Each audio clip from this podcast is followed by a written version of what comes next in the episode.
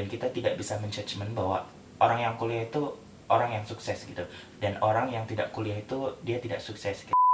dan bahkan sering dibilang bahwa orang kimia orang yang masuk ke jurusan kimia itu pasti kamu harus uh, harus buat bom. Oh ya aku nih uh, mau ngasih tahu fun fact nih bahwasannya aku tuh adik kandungnya Arya Saloka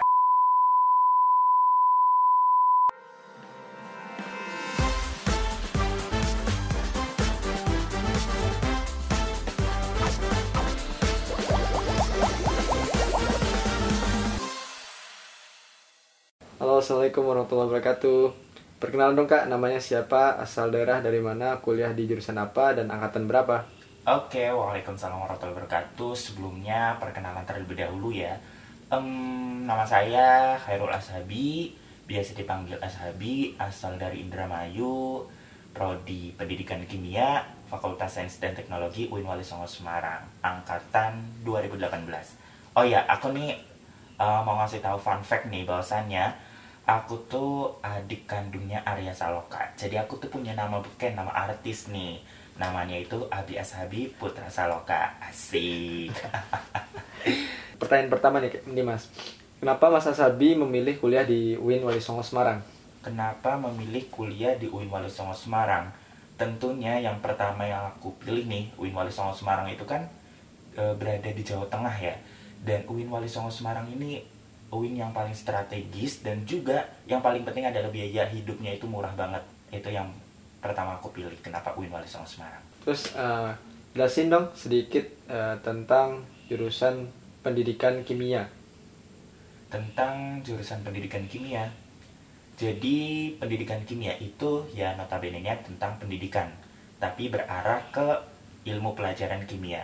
Jadi kita di sini itu mempelajari tentang bagaimana cara mendidik, bagaimana cara mengelola kelas, bagaimana cara kita bisa membuat suatu media pembelajaran khususnya pada mata pelajaran kimia. Kimia itu kan banyak dianggap nih siswa-siswa itu kan notabene-nya sulit gitu. Dan bahkan sering dibilang bahwa orang kimia, orang yang masuk ke jurusan kimia itu pasti kamu harus uh, harus buat bom. Nggak gitu juga sih. Terus Mas Sabi masuk kuliah di jalur apa? Dan di jurusan Mas Sabi ini jalur masuknya apa aja? Uh, aku masuk jalur paling akhir, jalur mandiri. Karena ini ya bisa dibilang adalah pilihan terakhir. oh ya, uh, untuk jalur-jalur masuk ke pendidikan kimia UIN Wali Songo Semarang itu ada jalur yang pertama itu ada SPAN PTKIN terus juga ada UM PTKIN terus yang ketiga itu ada UJM Ujian Mandiri Wali Songo dan yang terakhir itu ada ODPTN kira-kira apa itu ODPTN Apa tuh? orang dalam perguruan tinggi negeri Iya. Oke, terus uh, kenapa Mas Sabi ini memilih jurusan pendidikan kimia? Kenapa saya memilih jurusan pendidikan kimia? Yang pertama, uh, aku suka ke arah sains ya. Ya kayak biar kelihatan kayak ilmuwan-ilmuwan gitu, kayak ilmiah-ilmiah gitu. Nah dari sains yang paling aku suka nih dari mulai biologi, fisika, matematika, kimia yang paling aku suka dan ya notabene-nya ya aku agak suka lah itu ya kimia biologi nih aku nggak suka karena biologi itu hafalan. Wih otakku nggak kuat sama hafalan-hafalan. Fisika. Fisika ini nggak jelas ngeliatin bandul ngeliatin gaya gesek bola ngeliat gelundung aja dihitung gitu. Terus juga uh, matematika. Matematika nih cari pembuktian x y z. Ah, nggak. Kimia pasti the best banget nih pastinya. Mempelajari tentang air-air. Bagaimana kamu bisa tahu ya bahwasannya di pendidikan kimia itu di kimia itu air bening sama air bening bisa jadi biru bisa jadi kuning. Wah hebat banget kan? Ih, menarik sekali ya mas ya. Terus apa aja sih mas yang dipelajari di jurusan pendidikan kimia? Apa aja yang dipelajari di jurusan pendidikan kimia? Tentunya banyak banget yang dipelajari. Salah satunya bukan salah satunya sih salah duanya itu adalah tentang pendidikan dan juga uh, tentang kekimiaannya di pendidikannya kita itu tetap belajar tentang bagaimana cara membuat RPP, terus silabus, terus ada juga eh, program tahunan, program semester dan juga ada media pembelajaran, bagaimana kita bisa tahu model pembelajaran, terus juga evaluasi pembelajaran juga. Dan kalau kekimiaannya itu ada banyak banget ilmu-ilmu kimia yang khususnya ya keterkaitan sama kehidupan gitu. Jadi mulai dari kimia lingkungan, terus ada juga kimia industri, terus juga ada kimia bahari, kimia bahari itu kimia kelautan, terus juga ada kimia kosmetik, terus juga ada yang paling penting mikrobiologi gitu. Jadi hal-hal yang kecil-kecil itu kita teliti gitu loh. Kecil aja teliti apalagi gede. Iya. Oh ternyata banyak sekali ya. Terus ada nggak sih kekurangan dan kelebihan di jurusan pendidikan kimia? Kekurangan dan kelebihan. Mungkin saya bercerita tentang kelebihan dulu ya. Jadi kelebihannya di pendidikan kimia ini itu dosennya udah ya verified banget ya. Jadi udah di masing-masing bidangnya gitu. Ada yang bidangnya mungkin di lingkungan, terus juga di bidang eh, apa ya namanya industri itu tuh udah diporsikan masing-masing dan juga labnya itu di laboratoriumnya itu udah banyak alat-alat yang ya bisa dibilang berkualitas dan juga menunjang untuk kita tuh bisa melakukan sebuah penelitian. Kan di pendidikan kimia juga walaupun kita itu berarah ke sekolah gitu pendidikan itu kita juga tidak luput dari uh, penelitian. Kita juga ada praktikum gitu. Jadi ya selama perkuliahan kita juga melaksanakan praktikum dan uji coba uji coba gitu. Jadi dari situ itu adalah sebuah kelebihannya. Kita mempunyai alat-alat yang verified juga dan juga bahan-bahan yang verified dan tentunya ya kualitasnya nomor satu banget sih terus kalau kekurangannya mungkin aku belum menemukan kekurangannya ya Hmm. karena semuanya lebih banget sih keren gila Oke oke.